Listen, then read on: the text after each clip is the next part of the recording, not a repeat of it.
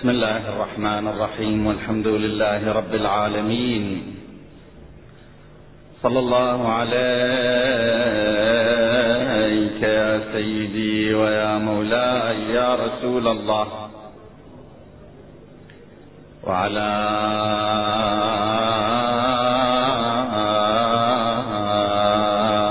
آل بيتك المظلومين.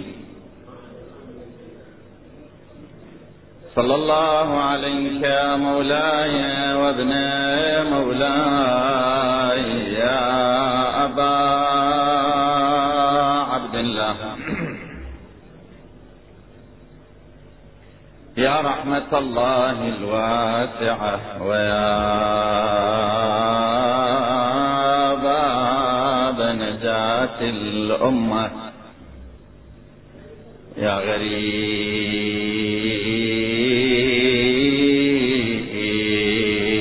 مظلوم كربلاء ما خاب الله ما خاب الله من تمسك بكم. وأمنا من لجأ إليكم. سعادتي يا ليتنا يا ليتنا كنا معكم فنفوز فوزا عظيما.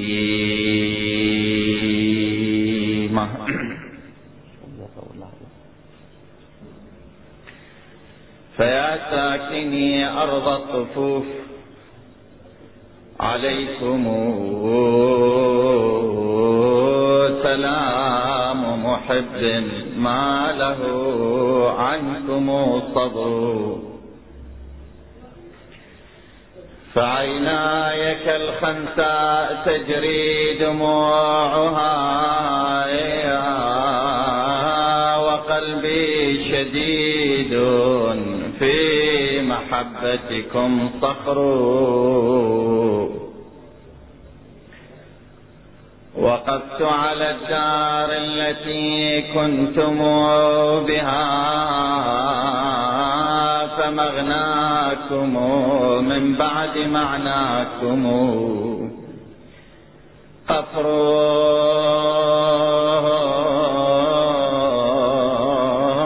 وقد درست فيها الرسوم وطالما بها درس العلم الإلهي والذكر.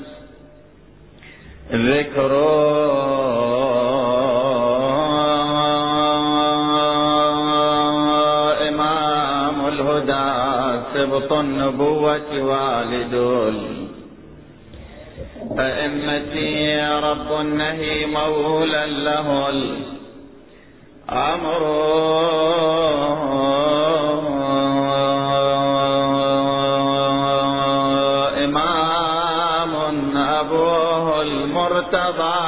علم الهدى وصي رسول الله والصنو والصهر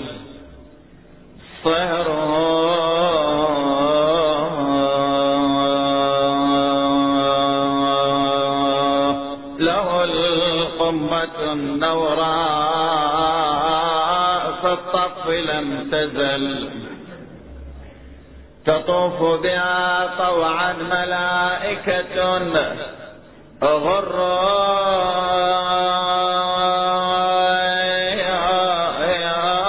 له تربة فيها الشفاء وقبة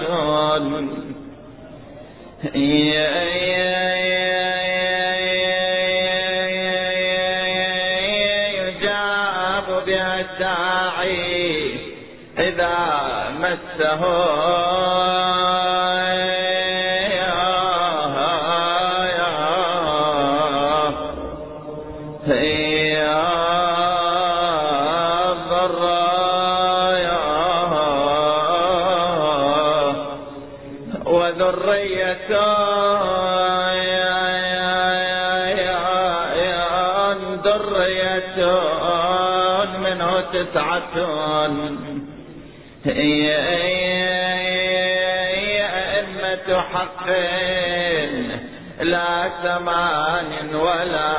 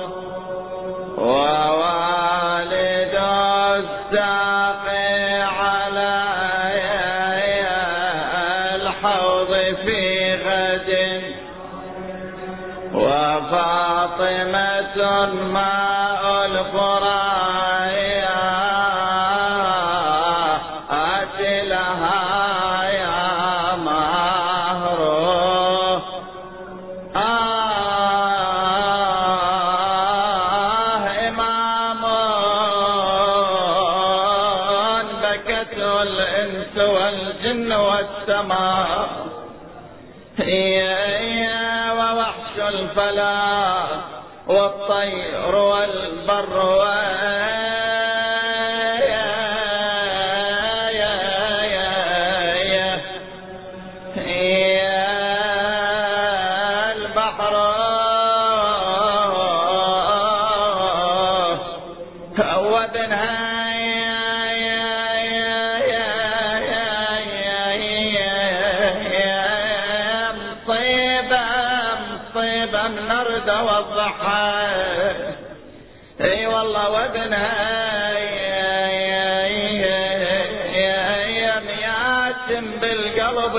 لمصيبه وابنها الفرات الفاطمة الزهرة وابنها وابنها ينذبح عطشان برض الغاضرية. ينذبح عطشان برض الغاضرية إنا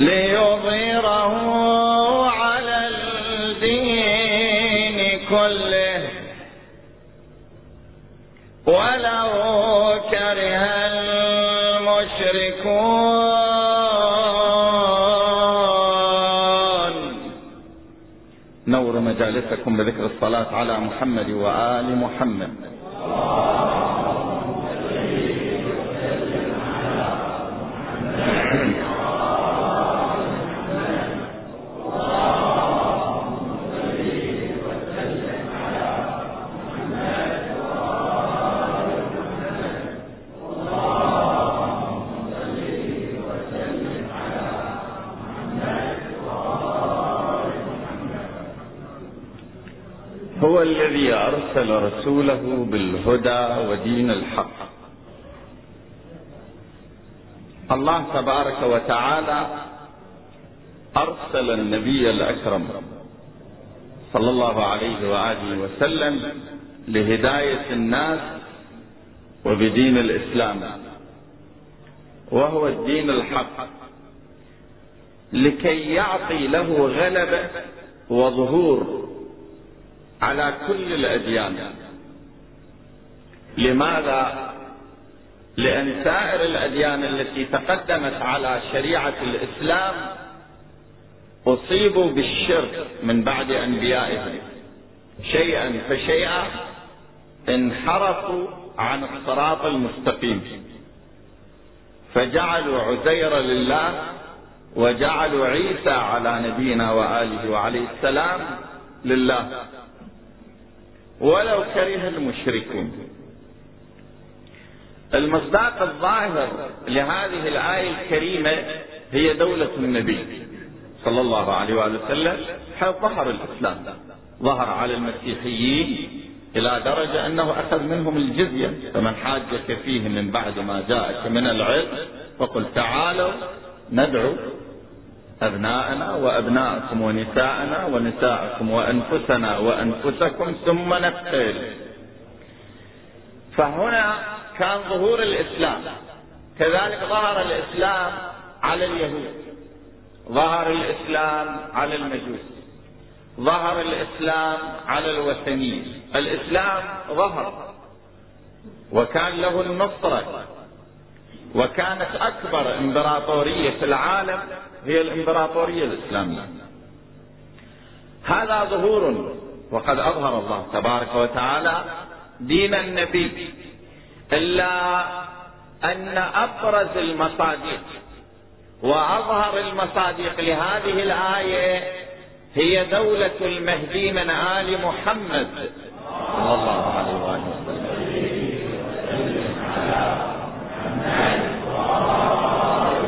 لماذا؟ لأن دولة الإمام صلوات الله وسلامه عليه هاي الدولة ما راح تظهر في بقعة دون أخرى كما كانت في عهد الرسول. لا.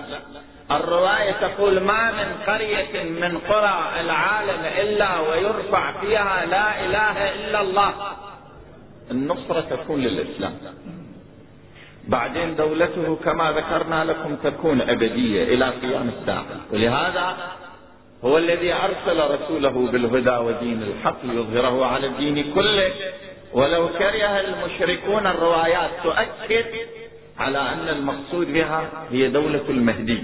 طيب قلنا دائما التأويل لا يناقض التفسير. التأويل يبين لنا أبرز المصادق وأظهر المصادق للآية. وعلى هذا التأويل يتماشى مع التفسير. الإمام المهدي صلوات الله وسلامه عليه. طبعا الليلة ليلة ختام مجلسنا وبقت عندنا بحوث وبحوث ها؟ وإحنا حاولنا في الحقيقة كثير من الليالي أن نفهرس يعني عندنا من البحوث ومن النقاط التي لا أن تناقش لأهميتها في حق الإمام صلوات الله وسلامه عليه ما لا يقل عن عشرة أو 15 محاضرة بعد ها؟ كل واحدة منها لابد أن نتوقف عندها ونجمع الروايات ونبوب الروايات ونستنتج ونخرج بنتيجة. ولكن هذه الليلة نحاول أن نجمع خيوط هذه السلسلة المباركة. عسى الله تبارك وتعالى في وقت آخر يوفقنا أن نتم هذه السلسلة. طيب الإمام سلام الله عليه البارحة ذكرنا يكون في مكة المكرمة. إما عند جبل الصفا أم في ذي طوى. هناك يستقر حتى يجتمع الأصحاب. يجتمع أصحابه ويجتمع أنصاره. يجتمع منهم حوالي أربعون أو أربعين. يرسل واحد من طرفه يجي يقول لهم أنتم كم شخص؟ يقولون إحنا أربعين. يقول انتخبوا عشرة منكم بكرة نوديهم للقاء الإمام. بكرة يأخذ عشرة منهم يوديهم للقاء الإمام. يلتقي بهم الإمام. اليوم الثاني يأخذهم بأجمعهم. بأجمعهم يأخذونهم إلى الإمام. ما يخرج الإمام من مكة إلا ومعه عشرة آلاف من الأنصار. من أنصار الإمام صلوات الله وسلامه عليه في الخامس والعشرين من ذي الحجة.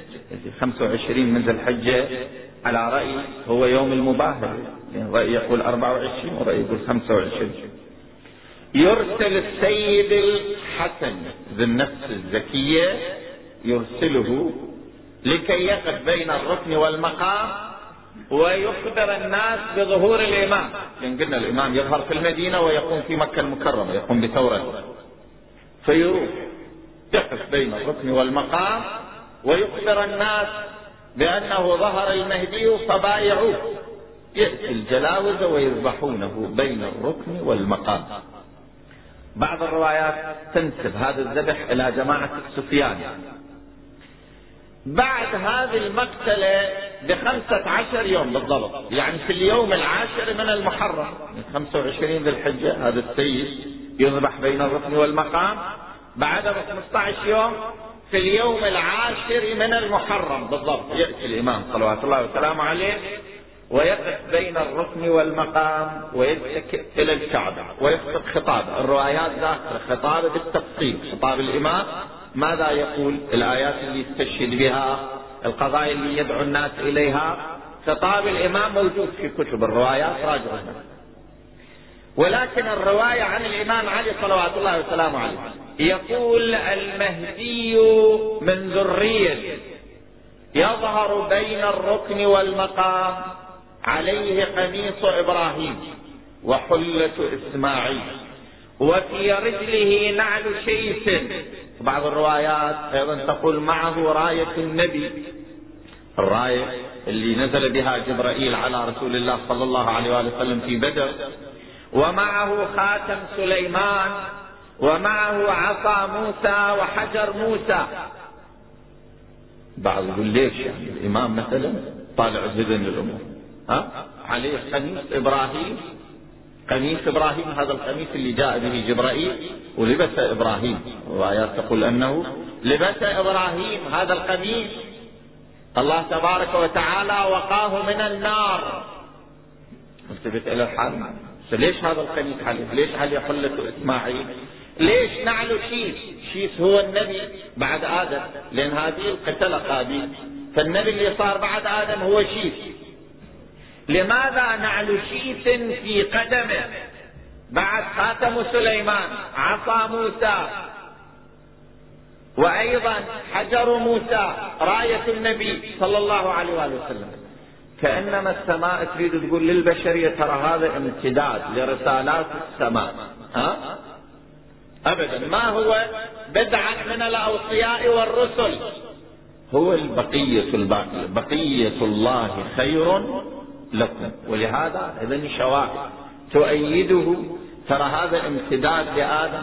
ولهذا ماذا تقول في زيارة الحسين؟ السلام عليك يا وارث آدم صفوة الله. وتجي السلام عليك وارث نوح إبراهيم موسى عيسى. إلى أن تقول السلام عليك يا وارث محمد. حبيب الله ها؟ أو رسول الله. تفت إلى الحال؟ امتداد السماء تريد تقول ترى هذا امتداد هذا. أبدا. هو يتبع رسالات السماء ثم يطلب البيعة من الناس فأول من يبايعه هو جبرائيل. ثم يبايعه أصحابه 313 ويبايعه الأنصار. بعدين الإمام قبل ما يخرج من مكة يقوم بأربعة إنجازات مهمة. أولا يهدم المسجد الحرام هذا المسجد الفعلي يهدمه ويوسع إلى حيث بناه إبراهيم. الروايات تقول أوسع من هذا بكثير فيوسع يوسع المسجد الحرام أوسع من هذا بكثير. اللي يسع للآلاف لمئات الآلاف. إذا ما أقول للملايين من الناس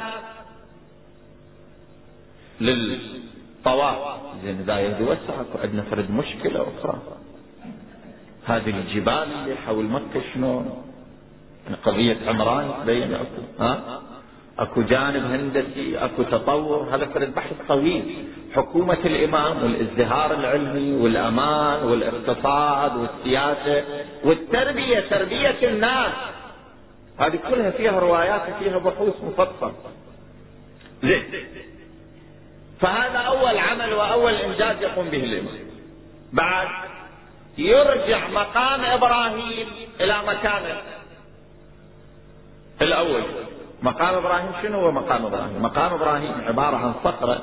كان إبراهيم يقف عليها ويبني البيت، البيت أنتم عاينوه الآن؟ عشر أمتار. ها لعله أكثر من عشر أمتار طولا ها؟ شلون إبراهيم كان يبني هذا البيت؟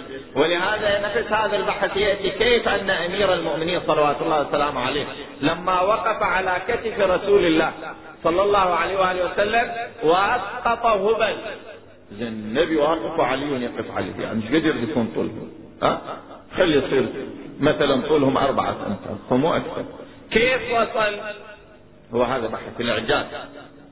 الإعجاز اللي كان. فكان هذا الحجر اللي يقف عليه إبراهيم يتحرك مع إبراهيم. يصعد وينزل يصعد وينزل عند الكعبة. فمكانه كان وين؟ عند الكعبة. العرب في الجاهلية شيئا فشيئا جابوه خلوه المحل اللي هو الآن.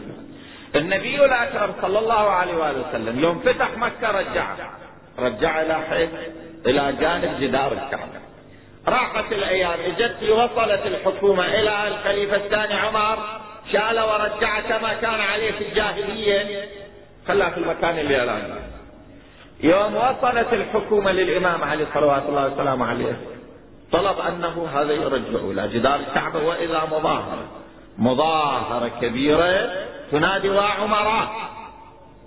قال اتركوهم خلص اتركوهم. قفوا الإمام صلوات الله وسلامه عليه لما يظهر يرجع المقام. وهذا من يرجع المقام يعني فرد مشكلة كبيرة تحل الناس. بعد الطواف اللي بعض الفقهاء يشترط أن يكون الطواف بين الركن والمقام بعد هذا الاشتراط مو موجود هاي اثنين. ثالثا يمنع من الطواف الاستحبابي في موسم الحج. البعض يقول ليش؟ إذا تذكرون هذه الأيام يوم فتح العراق وفتحوا الحدود ليش أمريكا فتحت الحدود؟ حتى تجيب ذولا صنائعهم ها؟ جماعة القاعدة وما القاعدة يدخلون هم وأسلحتهم ومتفجراتهم يدخلوهم يوميا يسووا لهم مشكلة. وأمريكا تقول لابد إحنا نبقى لحفظ أمن العراق. ولهذا فتحت الحدود وفتحت العراق على مصراعيه وفتحت أيضا مخازن السلاح اللي كانت بيد صدام وأعطتها بيد الناس. حتى تصير طائفية تصير عشائرية تصير مذبحة اللي يريد يصير خلي يصير حتى هم يأخذون فرصتهم في الموضة ها؟ يبوك سنة سنتين عشرة.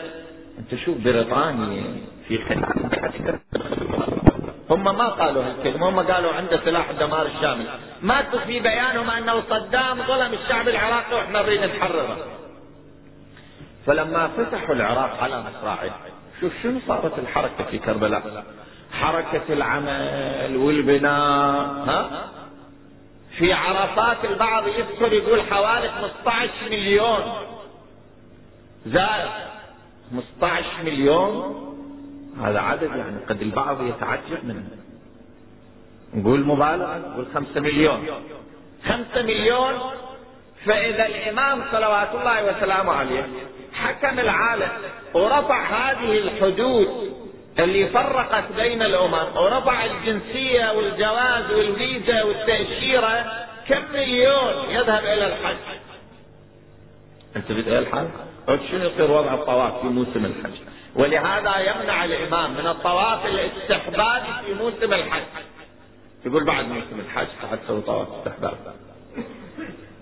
هذا ثالثا رابعا يقطع أيدي بني شيبة.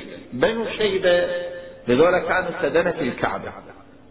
يقطع أيدي بني شيبة يعني كأنما كانوا يسرقون شيء من أموال الكعبة فتقطع أيديهم. بنو شيبة ما موجودين. كأنما أيام ظهوره السدنه أو المسؤولين عن الحرمين في أيام. يكون عندهم اختلافات يكون عندهم مشاكل مالية في ذلك اليوم. بعد مئة سنة مئتين سنة خمسمائة سنة ما أدري. هذول يقطع أيديهم ويجعل الناس يطوفون بهم حول الكعبة. إيش قد آبار الآن العالم الإسلامي هذه آبار النفط وين تروح ها؟ شوف المسلمين فقراء مساكين لا حول لهم ولا قوة. وين تروح؟ في شراء السلاح ها؟ في شراء القنابل وغير السرقات وغيرها وغيرها. أنت روح للعالم الغربي شوف كل خيرات العالم الإسلامي تجدها هنا ابدا. يرفلون بنعمنا. وإحنا ما عندنا واحدنا ما عنده عشر ريال ما عنده درهمين يزوج ابنه أو بنته. تبت إلى الحال على فيقطع أيدي بني شيء. بعدين يجعل والي على مكة المكرمة ويتوجه نحو المدينة. مع عشرة آلاف من أنصاره. يوم يطلع يقوم بعض الناس ويقتلون الوالي. الإمام بعده بالطريق. فيرجع ويضرب المعارضة ويجعل والي آخر ويروح إلى المدينة. في المدينة شنو الأعمال اللي تجري؟ هو هذا بحث طويل. ها؟ بحث طويل. هناك تصير امتحانات تصير اختبار عقائدي. الناس يموج بعضهم في البعض الآخر ويكون له دوي في المدينة لقضية الزهراء. بهالمقدار له دوي في المدينة لقضية فاطمة صلوات الله وسلامه عليها. بعدين يخرج من المدينة ومعاه 12 ألف من الأنصار يتوجه إلى العراق يروح إلى العراق إلى الكوفة. هناك عاصمة الإمام. عاصمة الإمام راح تكون الكوفة. الكوفة تتسع حتى تصل بيوتها إلى كربلاء. ستين كيلو متر طولا. بين الكوفة وبين كربلاء. هذه كلها بعدين مو البناء السابق مثلا طابقة وطابقة عارفين أنتم؟ هالايام كل البناء عشرين طابق؟ ها؟ وثلاثين طابق وأكثر. تتصل البيوت. عاصمة الإمام. ولهذا المسجد الكوفة هذا ما يسع الناس. يقوم يبني مسجد في الغري هذا الساعة عشرة عشرة مليون متر مربع. لو ألف باب. هذا المسجد إلى الحال. بعدين الإمام صلوات الله وسلامه عليه ذكرنا لك لما يظهر يكون السفياني طالب قبل ما الإمام يتوجه إلى العراق يكون السفياني أرسل جيشه إلى العراق وقتل منهم ما لا يقل عن مئة ألف إنسان. الإمام يطلع يطلع من العراق يتوجه إلى بلاد الشام نحو بيت المقدس. ويصير اشتباك بينه وبين السفيان جند الإمام ينتصرون يجيبون السفيان يجيبوه أسير. عند الإمام الإمام يأخذ عليه عهود ومواثيق وبعدين يطلق صراحة يقول له روح. ولكن هو ما يلتزم بعهوده ومواثيقه يخالف فتكون منيته. يقتل. يقف الإمام صلوات الله وسلامه عليه في بيت المقدس للصلاة. هناك ينزل عيسى بن مريم. من السماء الرابعة. هناك راح ينزل عيسى ابن مريم. ويصلي خلف الإمام. يكون الإمام قضى على السفيان اللي هو عثمان ابن عنبسة. يبقى الأعور الدجال. الأعور الدجال هذا رجل أعور. ليش يسموه دجال؟ دجال لأن يعرف مقدار من السحر والشعوذة وكذاب ووراه أرادل الناس وبعض النساء. ها؟ هذول هذا الإمام صلوات الله وسلامه عليه يأمر عيسى فيقتله فيقتل بيد عيسى. وعيسى إنما يجري القتل بأمر من الإمام. قضية مهمة يعني. لما نقول الإمام المهدي صلوات الله وسلامه عليه له مكانة ورتبة على سائر الأنبياء والمرسلين ما عدا النبي صلى الله عليه وآله وسلم علماء أمتي أفضل من أنبياء بني إسرائيل يعني عيسى يمتثل أوامر الإمام. وهي قضية ليست تعجبها في باب الإمام. حسون أنا أشرت إلى مراتب الإمام في ليلة من الليالي. طيب. فيقتل. يبقى البحث هنا. الإمام في شقد من الزمن يستولي على العالم. ويأخذ زمام الأمور بيده. يوم سنة عشر سنوات. يعني تشوف فتح العراق أو خلينا نقول إسقاط نظام صدام. ما نعبر عنه بالفتح نقول إسقاط نظام صدام. أمريكا اللي تعتبر نفسها أكبر إمبراطورية في العالم. من عشر سنوات وهي تخطط. وبعدين ما حارب الشعب العراقي الجيش العراقي ما حارب. لأن الشعب والجيش هم مو رايدين صدام. ها؟ ما حارب. شوية بمقصر صارت مقاومة. شوية ها. شوف طولوا أيام هناك مقاومة بسيطة. فعشر سنوات وعندهم هذا السلاح المتطور والله أسقطوا طاغية. زين الإمام يريد يستلم العالم بأجمعه. إيش قد يحتاج لمدة مثلا حتى يستلم العالم بأجمعه؟ الروايات تؤكد أن كل الفترة اللي الإمام صلوات الله وسلامه عليه. في خلالها راح ياخذ زمام الأمور بيده بأجمعها ها؟ هي ما تتجاوز الثمانية أشهر بس. خلال ثمانية أشهر يكون استلم زمام العالم باجمعه تكون بيده. أما حكومته كيف ستكون؟ هذا هو بحث. كيف ستكون حكومته؟ الحكومة لها جانبين الجانب الأول جانب العدالة والظلم. فواضح العدالة والظلم فيملأها قسطا وعدلا بعدما ملئت ظلما وجورا إما يبقى جانب السعادة. الإمام يعطي حكومة إلى البشرية حياة ما أقول مثل الجنة وإنما مثال مصغر للجنة. يعني من حيث التقدم العلمي الرواية تقول أنه الذي بأيدي الناس هو عبارة عن جزئين من 27 جزء. إذا ظهر الإمام صلوات الله وسلامه عليه جاء لل 25 جزء الآخر. وهنا عندنا مصاديق بالعشرات. اللي تبين العمران تبين التطور العلمي اللي راح يصير في عهد الإمام صلوات الله وسلامه عليه. يعني الرواية لما تقول أن الإمام صلوات الله وسلامه عليه لما يتكلم في المشرق فيسمعه ويراه الذي في المغرب كما يسمعه ويراه الذي في المغرب في المشرق. يعني بذاك اليوم يمكن كانت القضية صعبة. اليوم هو سهل الفضائيات تنقل الصورة وتنقل الصوت. ها؟ تجي من حيث الاقتصاد.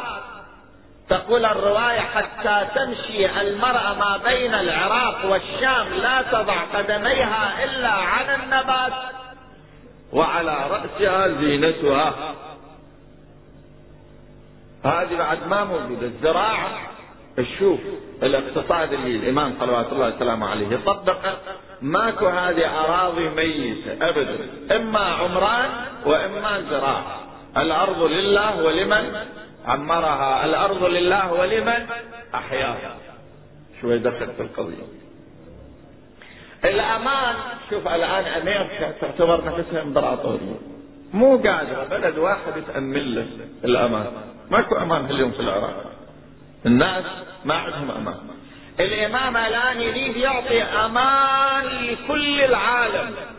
شلون يعطي أمان لكل العالم؟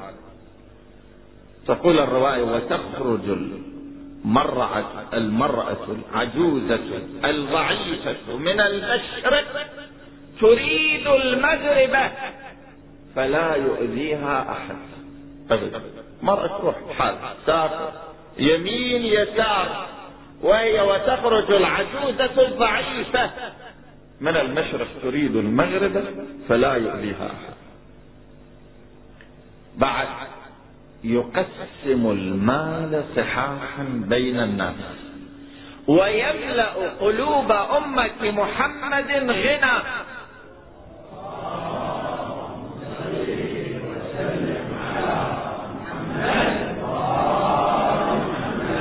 شوف الأموال يقسمها صحاحا بين الناس ويملأ قلوب الناس غنى. غنى يعني كثير من الناس عند جشع طماع. ها؟ تشوف مثلا عند العشاء وهو يريد بعد. زين. ويخزن. إذا عرف أنه إيش قد ما خزن إذا عرف إيش قد ما خزن أنه ما راح يخسر ما راح يخزن الواحد. ليش يخزن؟ الاقتصاد يكون بدرجة أن الناس نفسهم فيها القناعة وفيها الغنى. نفوس الناس مو فقيرة. ويملأ قلوب أمة محمد غنى الغنى هنا نفوس الناس تشبع. هذا معناه الاقتصاد. التفت إلى الحالة. طيب. كم هي فترة حكومته إيش فترة الحكومة. كم ستكون؟ فترة الحكومة أيها الأحبة. رواية أو طائفة من الروايات تقول سبع سنوات. بعض راح يتعجب كل هالهوسة وبعدين سبع سنوات؟ لا. انتظر إلى أن ننتهي من بعض. بعض الروايات تقول فترة حكومة الإمام صلوات الله وسلامه عليه سبع سنوات. طائفة ثانية تقول تسعة عشر سنة وبضعة أشهر طائفة ثالثة من الروايات تقول سبعين سنة وبضعة أشهر هذه عفوا سبعين سنة هذه فترة حكومة الإمام. فإحنا بين سبع سنوات وبين 19 سنة وبين 70 سنة. ولكن الروايات تؤكد على 19 سنة وبضعة أشهر. هذه فترة حكومة الإمام. يعطي صورة ناجحة عن حكومة السماء. ها؟ زين. بعد تسعة عشر سنة ماذا يحدث؟ طب واضح. ما منا إلا مقتول أو مسموم. هذا الشيء الواضح. أنه ما منا إلا مقتول أو مسموم. زين الإمام يقتل يعني ما يقتل. إما يقتل أو يخرج من الدنيا مسموما كيف يقتل؟ رواية تذكر أن امرأة اسمها سعيدة من بني تميم. هذه الامرأة الإمام يكون في طريقة ماشٍ وتضربه بجاون صخر. جاون صخر من أعلى الصاف. ولامرأة تكون ذات لحية كلحية الرجال. تضرب الإمام بجاون صخر من على السطح وترميه على الإمام. وتكون منية الإمام صلوات الله وسلامه عليه. ويحضر تجهيزه الإمام الحسين صلوات الله وسلامه عليه. هذه الرواية غيرها ما هذه الرواية طبعا مو بإمكاننا نقبلها ليش؟ أولا هذه الرواية يتفرد بها صاحب كتاب إلزام الناصر وما يذكرها رواية يعني ما يقول رواية. يقول وذكر البعض. من هذا البعض؟ من هو مثلا؟ الشيخ الطوسي الصدوق الشيخ المفيد مثلا خلينا نفرض من هذا البعض؟ هذا مسكوت عنه. هي رواية عن الإمام الباقر صلوات الله وسلامه عليه. لا مو رواية. إذا هي مو رواية بعد شو ناقش سندها مو رواية. حتى أنا أشوف سندها مثلا صحيحة مو صحيح يقول وذكر البعض أن امرأة اسمها سعيدة من بني تميم لها لحية كلحية الرجال ترمي على الإمام جاوا صخر من على السطح فتكون منيته فإذا هذه الرواية أو هذه المقولة نقول رواية ساقطة من حيث الاعتبار. هذا أول. ثانيا جاوا صخر يعني هذا سابقا ما كانت هذه المطاحن موجودة. الناس عندهم الرحى ويقعدون يطحنون. اما عصر الإمام صلوات الله وسلامه عليه عصر التقدم والإزدهار العلمي. مو كل واحد حاط له ببيته جاء وانصخر ويطحن. إلا اللهم نقول مثلا هذه إشارة إلى جهاز طرد جهاز من الأجهزة يرمى على الإمام صلوات الله وسلامه عليه على السطح مثلا أشبه ما يكون بقنبلة مثلا نقول إشارة مثلا. هاي اثنين. ثالثا المرأة بعض النساء قد يكون في وجهها شعر خشن مثلا تكون أشبه ما تكون بشاب أمرد الشاب الأمرد مثلا عنده بعض الشعيرات في وجهه ولكن ما يصير للمرأة لحية كلحية الرجال. الحال؟ إلا اللهم تكون امرأة استخدمت الباروكة باروكة مثلا أرادت أن تتنكر لا يعرفها أحد وضعت لحية مصطنعة وجاءت لكي تغتال الإمام. مثلا يمكن هذا التوجيه إحنا نعرفه ولكن تبقى هذه مو رواية. لا رواية ولا مقولة لأحد العلماء المعروفين. يعني لي من هذا القائل. هذا الشيخ الصدوق هذا الشيخ المفيد هذا الشيخ الطوسي. هذا من القائل؟ ماكو وقيل. وقيل. من اللي قال؟ مو معروف. من قال. ولكن تبقى القضية في الحقيقة. موت الإمام صلوات الله وسلامه عليه. من الأمور الغامضة. الأمور التي ليست بواضحة كيف؟ إنما المسلم ما منا إما مقتول أو مسموم. ومن بعده تكون الرجعة. الرجعة لأئمة أهل البيت. صلوات الله وسلامه عليهم أجمعين. المشكلة وين؟ المشكلة كل واحد فينا عنده فد عقلية. إذا إجت الرواية تتماشى ويا عقليته قبل إذا ما تماشت الرواية ويا عقليته رأس الرفضة وقال هذه خرافة.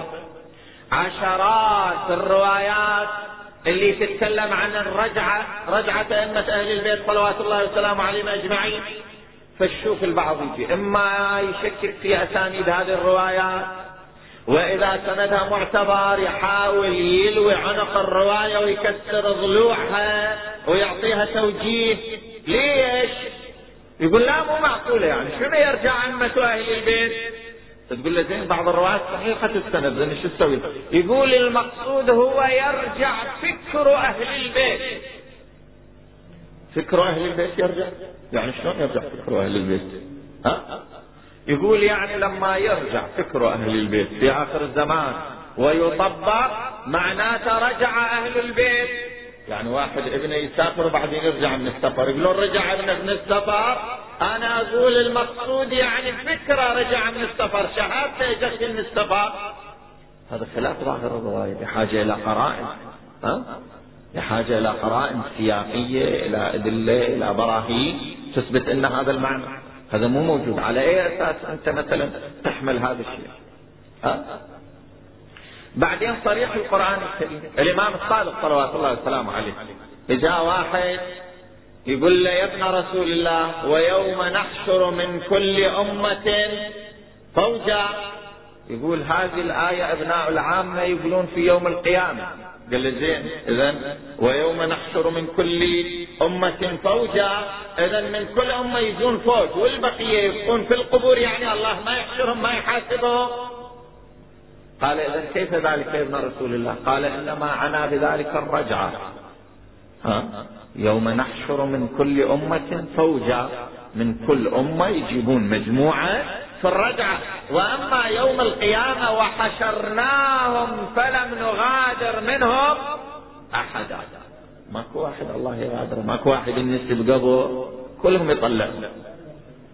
التفت إلى الحال؟ ذاك يوم القيامة. إذا ويوم نحشر من كل أمة فوجا هذا في الرجعة. هذه صريح القرآن. وفي باب الرجعة بحوث بحوث وبحوث طويلة في هذا الباب. أنا أقول ذاك اليوم ذكرت لكم الروايات عن أئمة أهل البيت صلوات الله وسلامه عليهم أجمعين أنه إذا أجت رواية وكانت صحيحة السند ومعتبرة إذا فهمتموها فبها وإذا لم تفهموها فلا تنكروها اجعلوها في مكانها يأتي أناس أقوام من بعدكم فيفهمونها. خليها يجوا الناس. يتكلم في المشرق فيراه ويسمعه من هو في المغرب كما يراه ويسمعه من هو في المشرق. لكن اليوم من يعرف شنو معنى الفضائيات اليوم أنا نعرف الفضائيات يعني رأسا نقول خرافة هذه واضربها في عرض الحائط. لما رواية معتبرة في السنة تقدر تفهمها بها ما تقدر تخليها بمكانها التفت إلى حالك. طيب. بس الرجعة شلون راح تكون؟ هو هذا فرد البحث أكو أمور مسلمة. الذين يرجعون هم من محض الإيمان محضا ومن محض الكفر محضا. هذا اللي مؤمن بالصلاحنا في القمة. توب هذا يجيبه في آخر الزمان مرة ثانية يحيى من قبره ويرجع. ومن محض الكفر محضا هذا الكافر اللي أيضا في في أدنى درجات الكفر والحضيض هذا يجيبه الله تبارك وتعالى يقول لهم هذه حضارة السماء. شوفوا هذه حضارة السماء تقدم لك هكذا دولة عالمية يراويهم. فذول يرجعون. من محض الإيمان محضا ومن محض الكفر محضا هذول أولا يرجعون. بعد الشيء اللي عليه الروايات أن الذي يرجع من أئمة أهل البيت صلوات الله وسلامه عليهم الإمام الحسين سلام الله عليه والإمام أمير المؤمنين علي بن أبي طالب صلوات الله وسلامه عليه وبعض الروايات أيضا تؤكد على رجوع النبي محمد صلى الله عليه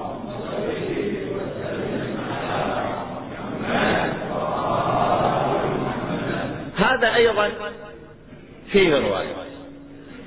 أكو رأي ثالث في الرجعة. شنو هذا الرأي؟ هذا الرأي يقول بالرجوع العكس. يعني يقول لما يقتل الإمام صلوات الله وسلامه عليه الإمام المهدي يرجع الإمام العسكري.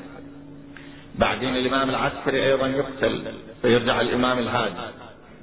الإمام الهادي أيضا يقتل يرجع من بعد الإمام الجواد وهكذا ويمشي.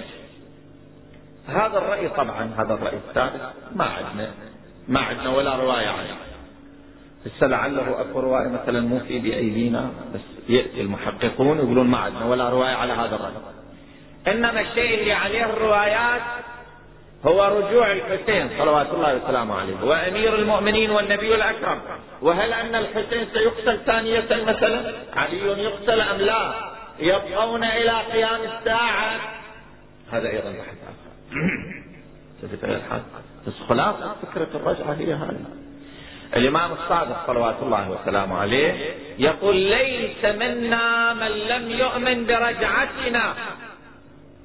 هذا يريد يكون من أهل البيت يؤمن برجعة أهل البيت صلوات الله وسلامه عليهم أجمعين. ها؟ بعدين يبقى الإمام المهدي صلوات الله وسلامه عليه. ماذا يقول؟ ها؟ جدا فلأندبنك صباحا ومساء ولأبكين عليك بدل الدموع دما. ولكن القضية اللي أثرت على أهل البيت أيها الأحبة هي قضية الشام. الإمام زين العابدين. سلام الله عليه. يقولوا له أي المصائب؟ أشد عليه. كان يقول الشام. الشام الشام. ليش يا ابن رسول الله الشام؟ أشد شيء كان على أهل البيت هي قضية الحوراء زينب صلوات الله وسلامه عليها في مجلس يزيد ابن معاوية. كانت قضية مهمة. ولهذا يقول الشام الشام الشام. ثلاثة. وهذه الأيام أهل البيت في الشام. أنا كنت ناوي أهتم بالزهراء صلوات الله وسلامه عليها ولكن تمشيا مع أحداث صفا ولهذا رأيت أن قضية الشام الحوراء زينب صلوات الله وسلامه عليها في الشام. الرواية تقول يوم أدخلوهم على يزيد قتل للحسين في مجلس يزيد ثلاثة أو أربعة من الأطفال. ليش قتلوا يعني ذول هل ضربوا بالسيف؟ ما عندنا. التاريخ ما ذكر ضربوا بالسيف. إذا لماذا قتلوا الرواية تقول عن الإمام زين العابدين صلوات الله وسلامه عليه يقول أدخلونا على يزيد ونحن مربطون أو مربطين بالحبال. ونحن مربطون بالحبال. الحبل كان من من يد الإمام وعنق الإمام إلى يد الحوراء زينب. ها؟ إلى أم كلثوم إلى الأطفال ها؟ الشكل مربط باعناق الأطفال كأنما في الزنجيل وبعدين بندخلوهم خبصة على باب المجلس فطفل تقدم طفل تأخر فهذه عقدة الحبل انشدت على أعناق بعض الأطفال فماتوا شنقا بالحبل في مجلس يزيد وجامع هو طبعا جامع الوزراء والشخصيات والوجهاء الشخصيات الدبلوماسية دخلوه الناس مو عارفين ذولا منو ذولا. جماعة يقولون ذولا خوارج من بلاد تركيا أو الديلة. واحد شامي قاعد قال أنا الآن اعرفهم ذولا مسلمين. يقولون يابا الإمام زين العابدين سلام الله عليه برا واحد من الشيبة كان خرج رجل ها يتوضأ ماء الوضوء يتساقط. من يديه وهو يقول الحمد لله الذي قتلكم وفضحكم وأكذب أحدوثتكم ونصر أمير المؤمنين يزيد منكم. اللي الإمام فهمه قال له ترى إحنا أهل البيت. فصارت همهمه بين الناس. ترى ذول أهل البيت؟ الشام قال أنا الآن أعرف. قال يزيد هب لي هذه الجارية. وأشار إلى فاطمة بنت الحسين. فاطمة بنت الحسين هي رقية سلام الله عليها. قال ذولا إذا الآن مسلمين ما راح يقبلون أن يكونوا إمام. هي تقول ظننت أن ذلك جائز عندهم فلاذت بعمتها زينب.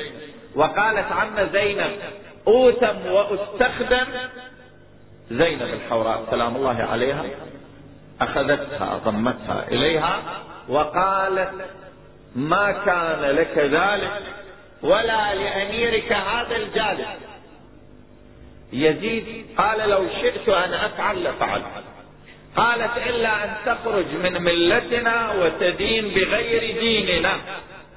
قال إنما خرج من الدين أبوك وأخوك. قالت بدين الله ودين أبي وأخي وجدي اهتديت أنت وأبوك إن كنت مسلما. يزيد.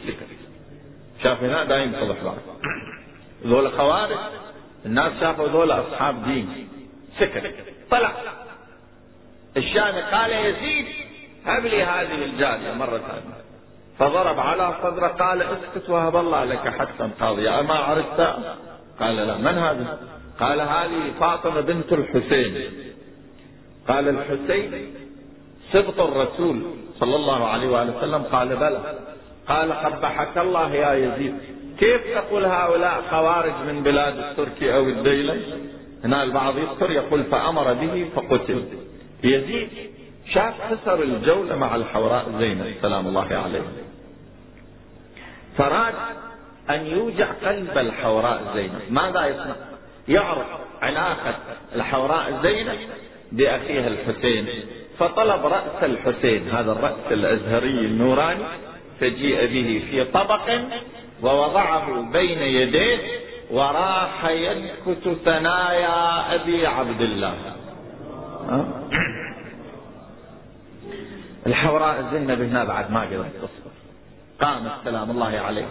هذا اللي يحيى المازني يقول فوالله ما سمعت لزينب صوتا ولا رأيت لها شخصا. يقول جاورت عليا كذا من السنوات فوالله ما سمعت.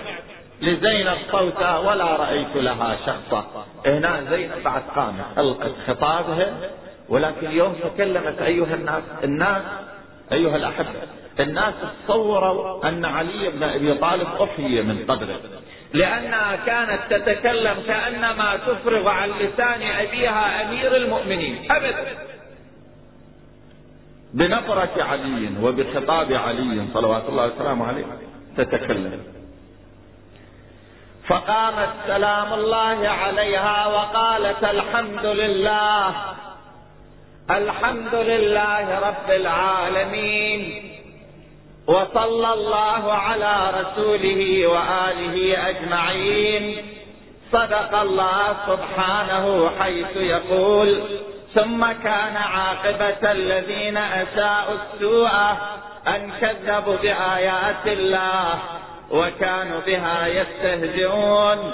أظننت يا يزيد حيث أخذت علينا أقطار الأرض وآفاق السماء فأصبحنا نساق كما تساق الأسارة.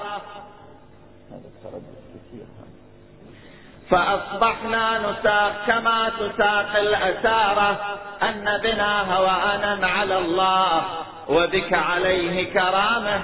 فشمخت بأنفك ونظرت في عطفك. جذلان مسرورة حين رأيت الدنيا لك مستوثقة والأمور متسقة وحين صفى لك ملكنا وسلطاننا. فمهلا مهلا لا تطش جهلا أنسيت قول الله سبحانه ولا يحسبن الذين كفروا أنما نملي لهم خير لأنفسهم إنما نملي لهم ليزدادوا إثما ولهم عذاب مهين. أمن العدل يا ابن الطلقاء؟ تشير إلى فتح مكة لما النبي الأكرم قال اذهبوا فأنتم الطلقاء. أمن العدل يا ابن الطلقاء؟ تخديرك حرائرك وإماءك وسوقك بنات رسول الله. سبايا قد هتكت ستورهن وأبديت وجوههن. تحدو بهن الأعداء من بلد إلى بلد ويستشرفهن أهل المناهل والمعاقل. ويتصفح وجوههن القريب والبعيد. ليس معهن من حماتهن حمي ولا من رجالهن ولي. وكيف يرتجى مراقبة ابن من لفظفوها أكباد الأذكياء. ونبت لحمه من دماء الشهداء. وكيف يستبطأ في بغضنا. وكيف يستبطئ في بغضنا أهل البيت. من نظر إلينا بالشنف والشنآن والإحن والأضغان ثم تقول غير متأثم ولا مستعظم لا هلوا واستهلوا فرحا ثم قالوا يا يزيد لا تشل منحنيا على ثنايا أبي عبد الله سيد شباب أهل الجنة تنكتها بمخصرتك ثم قالت وكيف لا تقول ذلك؟ وقد نكأت القرحة واستأصلت الشأفة بإراقتك دماء ذرية رسول الله بإراقتك دماء ذرية محمد.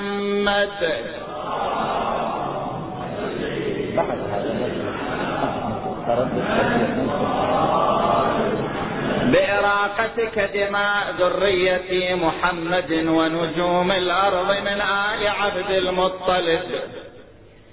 وتهتف بأشياخك زعمت أنك تناديهم فلتردن وشيكا موردهم ولتودن أنك شللت وبكمت ولم تكن قلت ما قلت وفعلت ما فعلت. ثم قالت اللهم خذ لنا بحقنا وانتقم ممن ظلمنا واحلل غضبك بمن قتل رجالنا بمن سفك دماءنا وقتل حماتنا فوالله ما طريت إلا جلدك ولا حدثت إلا لحمك ولتردن على رسول الله صلى الله عليه وآله وسلم بما تحملت من هتك حرمته في عترته ولحمته حيث يجمع الله شملهم ويلم شعتهم ويأخذ بحقوقهم.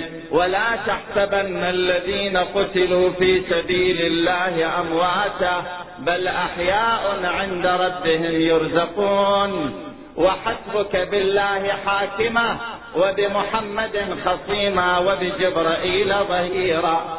وسيعلم من سول لك ومكنك من رقاب المسلمين. بئس للظالمين بدلا وأيكم شر مكانا وأضعف جندا.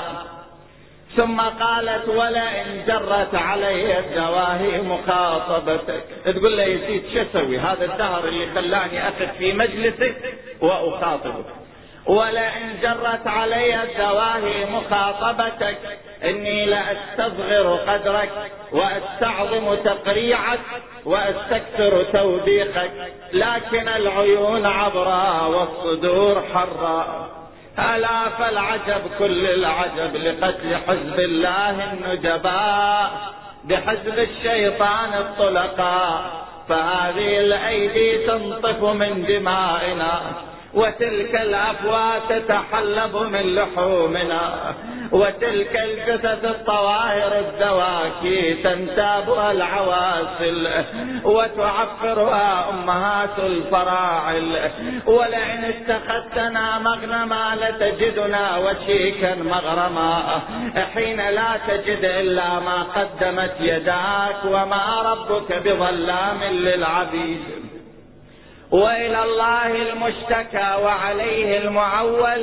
فكد كيدك واسع سعيك وناصب جهدك. فوالله لا تمحو ذكرنا ولا تميت وحينا ولا يرحض عنك عارها. وهل رأيك إلا فند وأيامك إلا عدد وجمعك إلا بدد. يوم ينادي المنادي الا لعنة الله على الظالمين. والحمد لله رب العالمين. الذي ختم لأولنا بالسعادة والمغفرة ولآخرنا بالشهادة والرحمة. ونسأل الله أن يكمل لهم الثواب ويوجب لهم المزيد ويحسن علينا الخلافة إنه رحيم ودود. وحسبنا الله ونعم الوكيل. عظم الله أجوركم يا مؤمنين. بينما مولاتنا زينب كانت تخطب وإذا بهند مرة واحدة أطرقت برأسها إلى الأرض. هذه في يوم كانت في دار علي. تخدم الحوراء زينب تدرس عندها الفقه والتفسير. بعدين عشيرتها اتصلوا ببني أمية وتزوجت من يزيد. مرة واحدة أطرقت برأسها إلى الأرض سألتها بعض إمائها أمير مالي أراك مطرقة قالت ويحك إني أسمع صوت. يشبه صوت سيدي ومولاي علي بن أبي طالب. قالت سيدتي أين نحن من علي بن أبي طالب؟ علي بن أبي طالب قتل في سنة أربعين ونحن في سنة ستين من الهجرة. قالت ويحك إن لم يكن علي بن أبي طالب فأحد قريب من علي بن أبي طالب. اذهبي وأتي لنا بالخبر. ذهبت الجارية ورجعت قالت سيدتي يقولون المتكلمة زينب. قالت ويحك سليهم زينب ابنة من؟ من أي العشائر؟ يا إلهي هذا الصوت مو غريب علي. ذهبت الجارية ورجعت مهرولة قالت سيدتي يقولون زينب ابنة علي بن أبي طالب. هند لما تحققت الخبر قامت من مقامها وأماطت الستار ودخلت على يزيد بمجلسه يزيد قال يا هند أما تستحين تبردين بين الرجال؟ قالت ويحك استحي وهذه صريخة العبد المطلب بمجلسك. مولاتنا زينب لما نظرت إلى هند غلبتها دموعها وعبراتها. تقلها يا هند يا هند خان الدهر بينا. يا هند خان الدهر بينا. وخونا نشتل وإحنا نسبينا والله ولا طارش اللي يصل المدينة يخبر أهلي بالمرعى علينا. يا يا يخبر أهلي بالماء. يا يا. يار علينا يا. والله يا بأنا يا. يا أنا يا. أنا الما شافت العالم خيالي. خيالي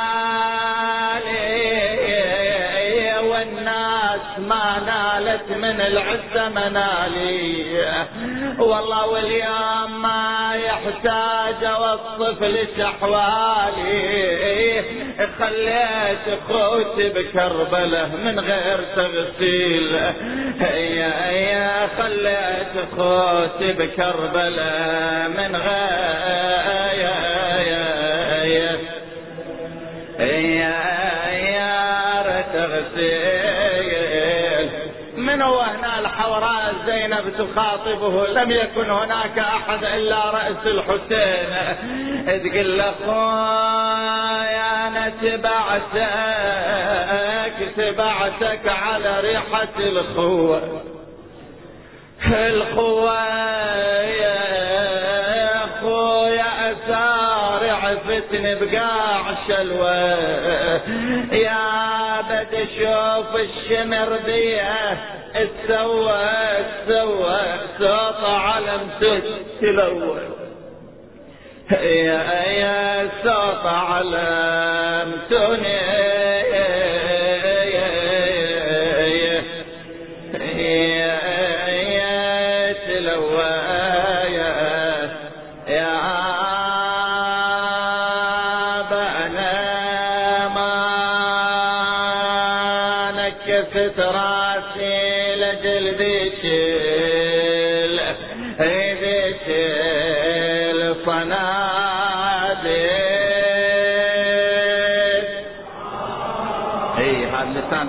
حال الإمام زين العابدين. آه يا يا ما قصروا بالغاضر يغسل البيد. يا بنكس الراس ادخل زينب. أي زينب مجلسي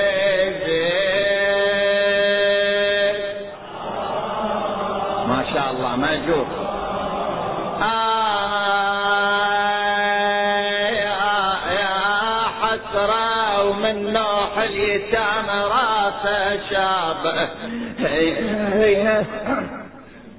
يا يا حسرة ومن نوح اليتام رايا يا يا. تهشايا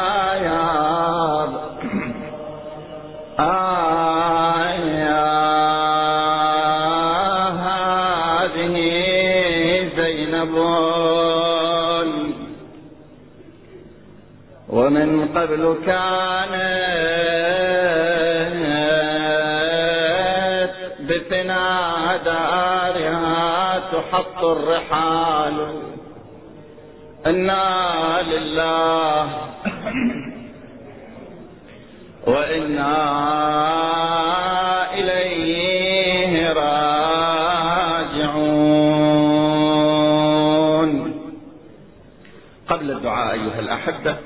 لا رضا بين الوالد والولد ولا بين الزوج وزوجته سواء كان الربا في المعاملة أو في القرضة. بإمكان الوالد أن يقرض ولده ألفا على أن يردها ألف ومئتين. وكذلك الولد لأبيه والزوجة لزوجها وكذلك العكس. أما هل هناك ربا بين الوالده وأبنائها وبناتها هاي مسألة خلافية. وكذلك يجوز لنا أن نأخذ الربا من البنوك الغير إسلامية البنوك الكافرة ولكن لا يجوز لنا أن ندفع الربا. وكذلك أكو موارد أخرى في هذا الباب لا أتطرق إليها ولكن بهذا المقدار أنا أشكر الله تبارك وتعالى على أن وفقني أن أكون هذه الليالي المباركة أن أكون في خدمة هذه الوجوه النيرة والقلوب المليئة بنور الولاية والإيمان. وأسأل الله تبارك وتعالى أن لا يحرمني منكم في المستقبل إن شاء الله وأن يوفقنا وإياكم لخدمة منبر الحسين صلوات الله وسلامه عليه. الليلة ختام مجلسنا إن شاء الله ومن بكرة طبعا مجلسنا يكون في قطر هناك. يمكن بعض الأخوة أيضا يتابعوا. على الإنترنت والفاكسوك وغير ذلك هناك في الدوحة لقضاء الحوائج وشفاء المرضى تلاوة الآية الكريمة خمس مرات بأعلى أصواتنا. أعوذ بالله من الشيطان الرجيم. بسم الله الرحمن الرحيم. أما يجيب المضطر إذا دعاه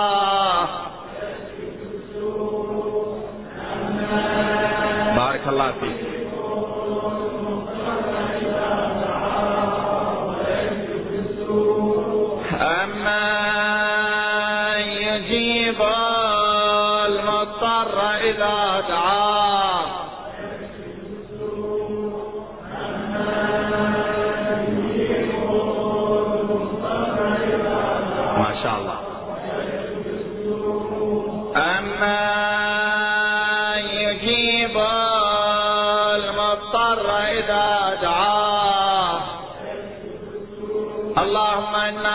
نسألك وندعوك ونتقرب إليك ونقسم عليك بحق محمد وعلي وفاطمة والحسن والحسين والأئمة التسعة من ولد الحسين. يا الله.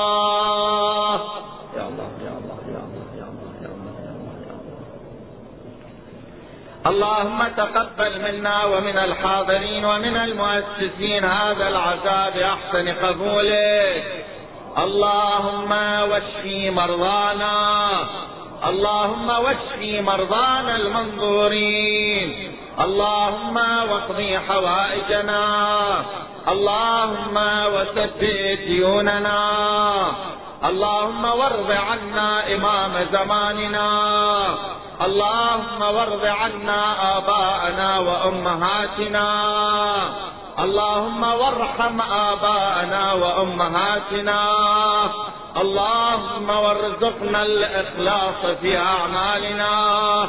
اللهم واجعل عواقب أمورنا خيرا. وابعث اللهم إلى أرواح المؤمنين والمؤمنات. لا سيما من مضى من هذا الجمع. نهدي للجميع ثواب سورة الفاتحة مع الصلوات.